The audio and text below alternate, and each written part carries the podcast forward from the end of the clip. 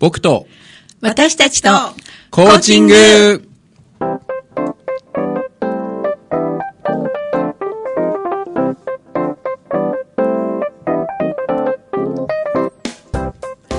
皆さんこんばんは日本コーチ協会東北チャプター代表幹事で番組パーソナリティの笹崎久美子です日本コーチ協会東北チャプターのメンバーが仕事のこと趣味のことそしてコーチングとの関わりを週替わりでお届けする「僕と私とコーチング」今日は第3回目の放送です日本コーチ協会東北チャプターはコーチングを学び広めコーチ同士が交流し合う2位の団体です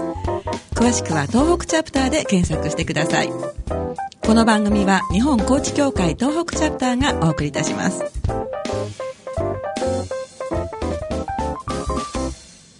はい改めましてこんばんはこんばんはお願いしますはい本日も仙台市太白区長町三丁目の FM 太白のスタジオから本日は生放送でお届けしておりますということで今日のゲストをご紹介いたします今日のゲストはなんと山形から、えーさっき私仙台駅まで迎えに行って、えー連れてまいりました、 えー自然派コーチの井上義弘さんですよろしくお願いしますよろしくお願いいたします。パチパチパチパチそれと、えー予定になかった女性の声がと思ってらっしゃる方いると思うんですけれども、実はですね、えー来週、えーパーソナリティデビューをされるですうんおーね、えーあずちゃんこと田渋あずささんが、えー飛び入りで参加してくれてます、はいよろしくお願いいたしますよろしくお願いしますはいということで今日はですね、え3人と、まあ、ゲストの井上さんをメインに2い人でこうちょこちょこといじりながらですねそすうね進んでいこうかなと思うんですけれども、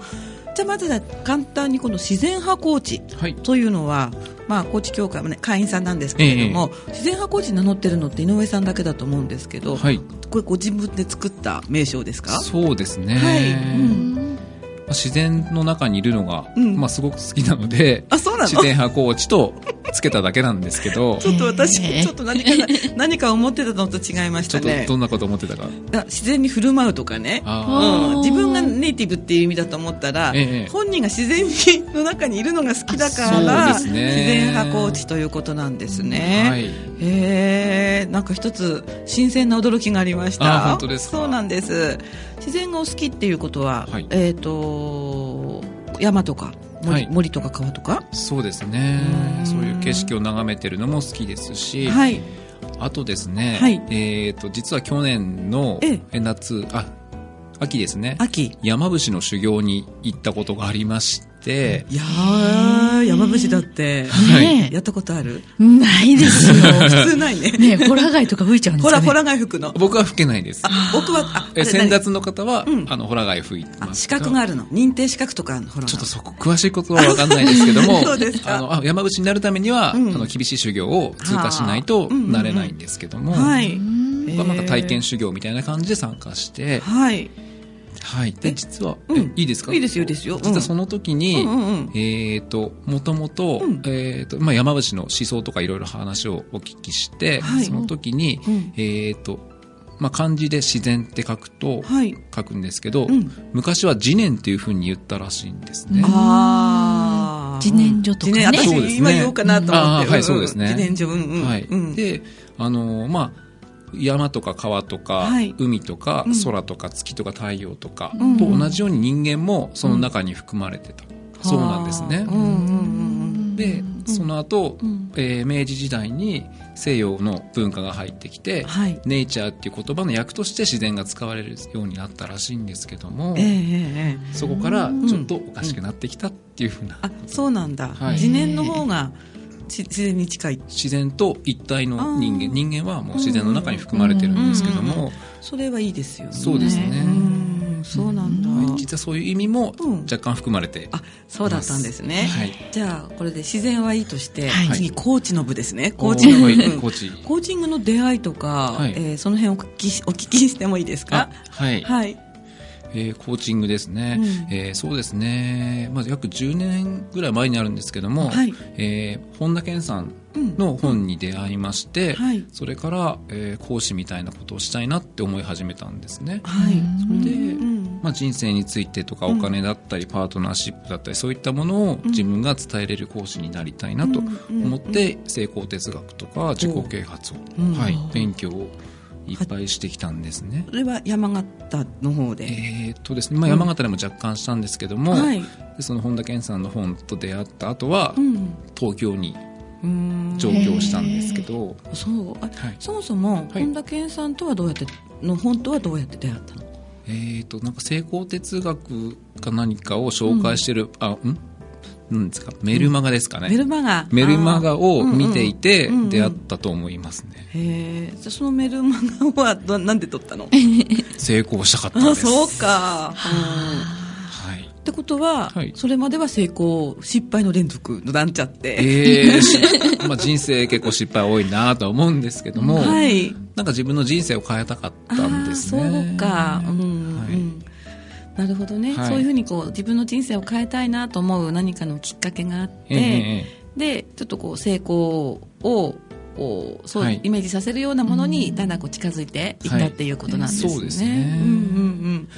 でその後は、まあ、コーチングってまだ出てこないんですけれども、はいうん、えまあ、その中でコーチングっていう言葉も知ってたんですけれども、あそっか、うんはいうんあとカウンセリングとかあーいろいろ知ってたんですけど、うんはいえーまあ、東京に行って、まあ、出会った方と、うんえーまあ、きっかけでその何でしょうかね、えー今僕がコーチングのベースにしている、まあ、漢術というものに出会ったんですね、漢術はい、どういう漢字を書くんですか、漢字は観察する漢に、はいえー手術の術あ漢漢術み見る術で見するそかうあですそうね心の中をとか心の中、まあ、物の見方ですよあ、ねそうかそうかさまざうんま物の見方っていろいろあると思うんですけど、うんはいもちろん自分の中を見る、うんうんうんうんあといろんな現象を見る、ううんんうんうんっていうのがあると思うんですけど、そはのい見方の技術ですね。へえそれはなんかこうシリーズになってたりとか毎回行って習うようなものなんですかえー、と僕はセミナーに参加して、はいで、あのー学んでいきましたね。はあその過程でコーチングとかカウンセリングうんを僕自身もやってもらって、うんうんえー最初はですね、うんえー僕は本音が話せない人間だったんです。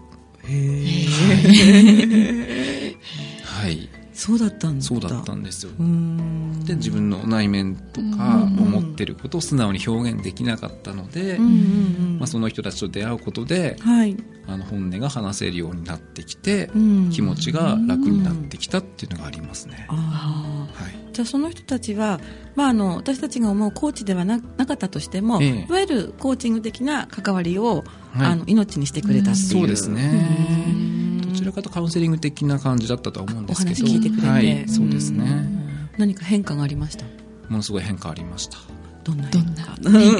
ーどんな変化そうそうそうそう、まずは、うん、えー弱い自分を認められるようになった、うんうんうんうんと本音を話せるようになった、うんうんうんうんというのがありましたね弱い自分はいを認める、でもそれってとっても怖くないですかなんか目を背けたいっていうかねすごく怖かったですし、うんあの今まで、まあ、それまでははい蓋をしてきたところなので、うんまあ、自分の内面を見つめることはすごく怖かったですね、あうーん、し認めたくなかったですね、うん、言い訳しちゃいますよね結構ね、ううんんこうじゃないしとかねそうですおね金があったらできたのにとかね、ううんん一個一個に対してね本当はこうじゃないのにっていうそですねねそんな感じですよね。はいうんだとすると、ええその成功哲学とか、まあ、いろいろね成功のためのこう、ええいいプログラムっていっぱいあると思うんだけはど、いちょっとこうそこで方向が変わってきたわけですね。そうですね、んポッチってはい、そうすると自分もやってみたいなっていう感じになってきたの、そうですね、自分も、んうんそういうことをして、はいまあ、人の背中を押したりとか、うんうん気持ちが楽になったりするようなことをしたいなっていうふうに思い始めましたね、自分もそれで楽になったり、そこううですね変化があったから、はい変化のお手伝いができればいいなってこうそうですね思い始めてきたんですよね。うんはいじゃあ手始めにどういった勉強されたんですか、どういった勉強、んそうですねまずは、まあ、その漢術ってものはいをしっかり理解する勉強をうん、しました、漢術、はいえコーチングじゃなくってまず漢術漢術から入ってるんですねううあそうかそうでそれを学びながら、うんえーまあ、漢術を学んでいくと,、かはい、えー、と 4C って呼んでるんですけど、うんえーコーチングカウンセリング、コミュニケーションコンサルティング、うん、その4つの能力を高めることできますよっていうあことだったんですねそうなんだ、はいへえ漢術っってね、うんあの、あとちゃんなんかこう、なんか仏教とかね、そうそうそうそう禅とかね、うんだあの、そっちの方かなと思ったら、ね、今 4C C って出てきたからね。そうそう、あ、そうなんだと思って。そうですね。ああでも、うんそちらのその悟り的な要素ーもうあるの。も含まれてますし、へーはい、その悟りとか、うんうんまあ、禅の話ですよね禅の、えー思想とか、はいそういったものと、うん。まあ、物理学的なものをこううん統合した、うん。えー学問あなんですね。あ。それをずっと勉強してきて。勉強してきて、うんうんうん。で、し資格も取ったんだ資っけ格もそうですね。ですねはい。で、いよいよという感いじ。よいよ、んそうですね。どんなコーチになりたいですかあ、もう今もなってるんだけど、なうんこれから先。これからですね。うん、本気で、うまんあ。自分の人生を変えたいとか、はい。あ自分らしく輝きたい人、生きたい人を、うんうん。えーまあ、徹底的に応援したい。 徹底的なので、もしかしたら怖いかもしれません。徹底的まあ本気で、。本気で関わりたい。本気で関わりたい。そうですねそう、徹底的に関わりたいんですよはね。いそうですね。なるほど。ね。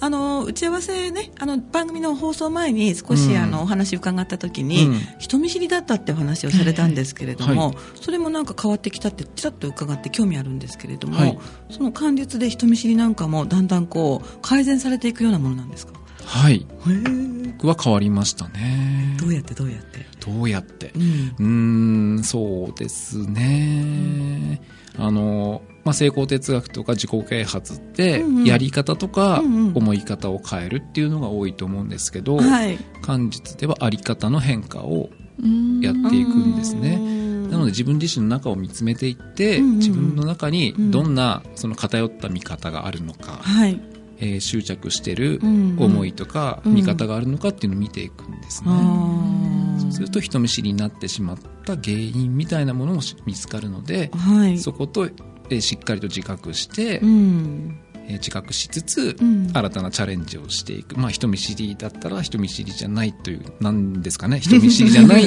なの人とまあ関わるチャレンジをしていくというそかう、か。うんうんはい、そういうことをやっていきましたね。へえ。いや今は大丈夫。今は大丈夫になり何まがし来たてもこう、どんとこいって感じですか。いえ、どんとこいではないんです。 そうなんだ。 結構緊張して、実は今日もすごく緊張してドキドキしてたそうなんだ。そうと見えないんすよですよね。見えないっうんて言われるから困るんあ、ですそうかよ。そうか そうか。見えないって言われると逆にプレッシャーだったりするもんね。そうなんですねなので実はこうなんですっていうのを、うんうんうんいつも話はしてるんですけど、うん。今もドキドしキしてま。ますあ、本当ですかはうん。じゃあ緊張したら緊張したって言えばいいんですよね。はい。そうですそねう。そしたら私がこう正しいっていう字を書いて、ば一回の番 組中に何回言ったかとかって。緊張してますって何か言ったかですか、はいそうそうそう。で、はい放送終了した時に、はい、あなた何回 言いました今日の緊張5点でしたみたいな。でもそれぐらい緊張してるんですよ、ね。あ、すみません。そうですか。ドキドキしてます。ドキドキしてます。はいうん。でも今、人前でほら、講師とか、いろいろあの、まあ、セミナーとかでね、うん人前に立って、はい山形でほら、あの、やるじゃないいろいろねうん。はい。あれ、カード、なんだっけ褒め芸、褒め芸でしたあ、っけ褒め芸も、うんはい、やりましたね、うんうん。ああいう時も本当すごい緊張してるんですか直前はすごい緊張してます。始まったら OK でしょ始まったら OK ですが、うんそれまではすごい緊張してますね。ん硬くなってるし、うん最初講座始まってすぐもう硬くなってます。うんカチッカチッとなってて、うんちょっとこう笑顔も、うんなんかこうぎこちない笑顔になってたりしますね、ぎこちない笑顔。 はい、じ ゃあ動きもぎこちないですね何分ぐらいでこう改善されるんですようー。ん5分ぐらいですかねあわかっ前た半5分ぐらいってことは、はい写真撮る人はさ、始まって5分間は撮っちゃダメでね。そうですねん。ときっとほぐれた頃にねほぐれたほぐれた頃にほぐれた頃にね、撮ればいいですよね。そうだとすごく助かりますああ、なるほど。はいじゃあ、人の会う時も割とそんな感じ。人見知りとかはありました最初は、うん初対面の人はありますねうんやっぱり緊張してしまいますねそうなんだ。で、5分経てば OK と。 5分ぐらい経って打ち解けてくると OK ですねああ、はい。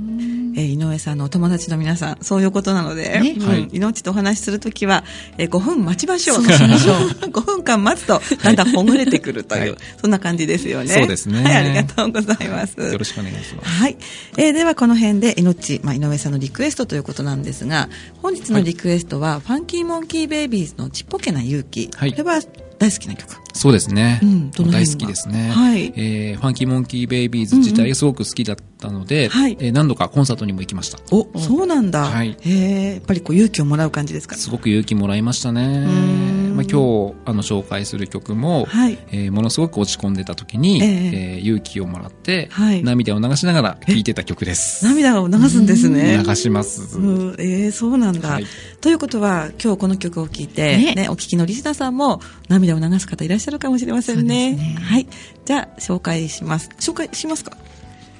どうぞ。ぜひはあいずちゃんここで、あずちゃんどうぞ。えっ、と、それでは、ファンキーモンキーベイビーズで、ちっぽけな勇気、お願いいた します。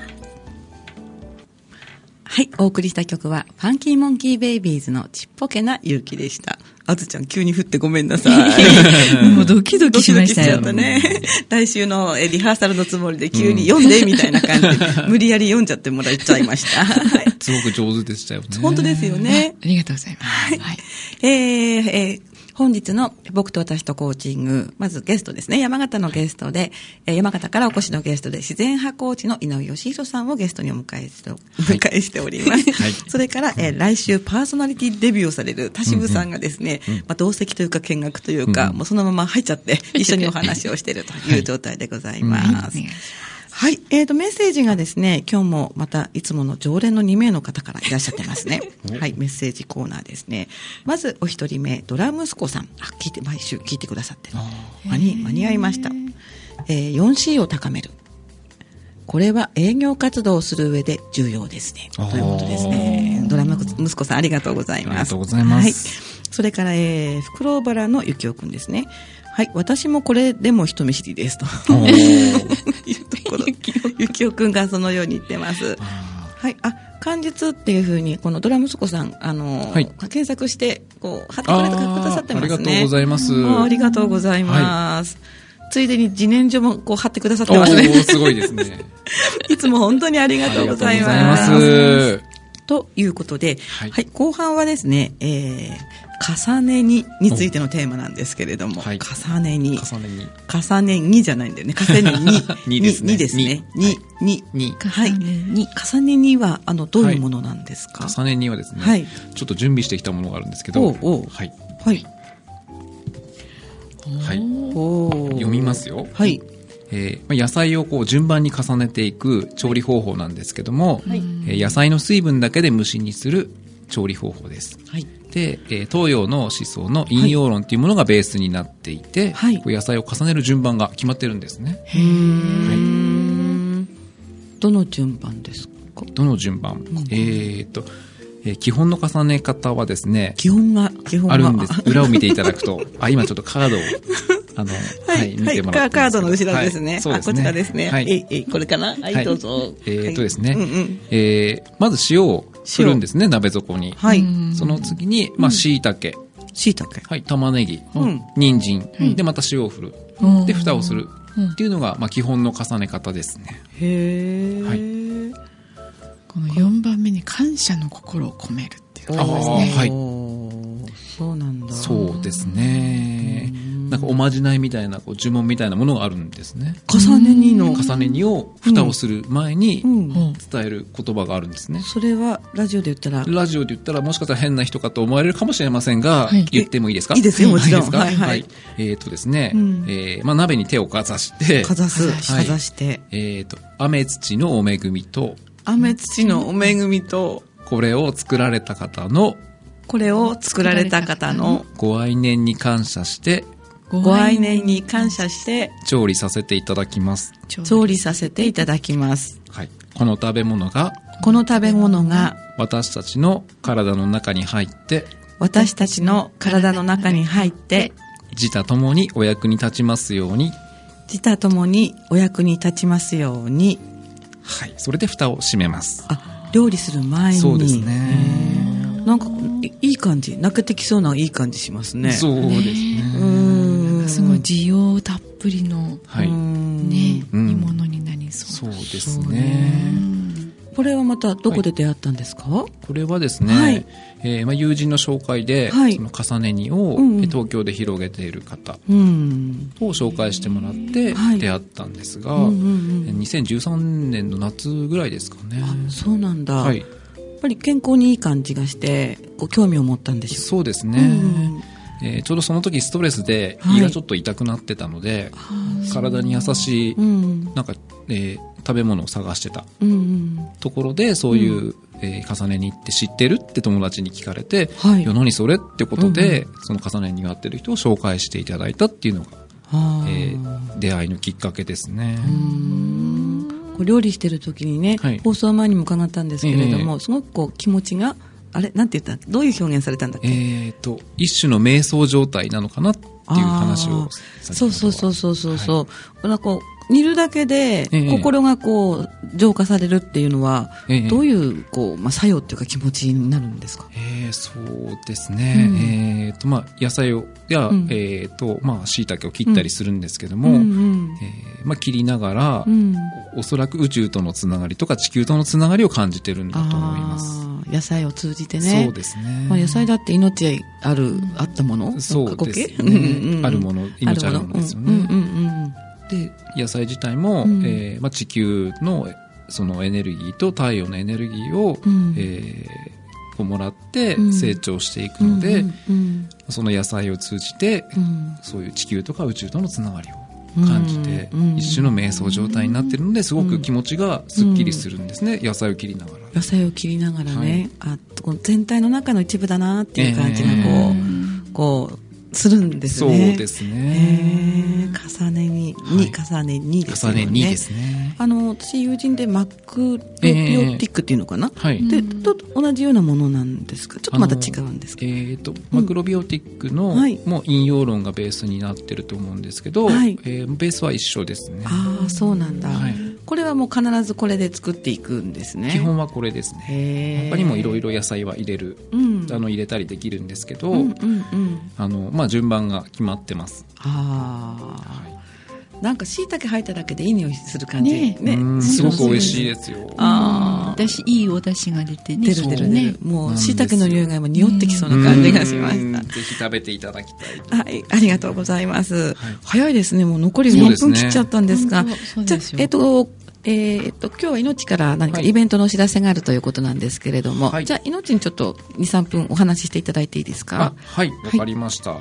えっ、と、まあ山形を中心になるんですけど、はいい、まあいろいろいくつかあやイベントをやっています。はいえっ、と、まずはですね、うんえー今度ですね、今企画中の講座があって、えー成功と失敗の間の法則。ほう、間の法則。はいうんうんうん。えーまあ、世の中にうんうんはこうすれば成功するとか、はいこうすれば幸せになるうん。とかってそういうノウハウとか考え方を、はいえー示している本やセミナーとかいっぱいあると思うんですけども、うんうんえーこの講座ではうんちょっと視点を変えて、んなぜうまくいかないのか、はい。なぜ幸せになれないのかうんっていうその原因を、うんうんえーに迫っていく、なるほど。はい会場は山形ですか山形なんですねあじゃあ、あの、時間と、それから会場と、と申し込みの方法も言っていただいていいですあかはい、えーっと2回開催する予定なんですけども、第1回目が5月16日土曜日の、はいえー10時から12時はい。で第2回目は6月20日土曜日の10時から12時、同じ内容ですか同じ内容でで、きあます、じゃあ同じ内容を2回に分け二回にて、ご都合のいい日に出てくださいといでう、すねはいそんな感じなんですね。はいはい。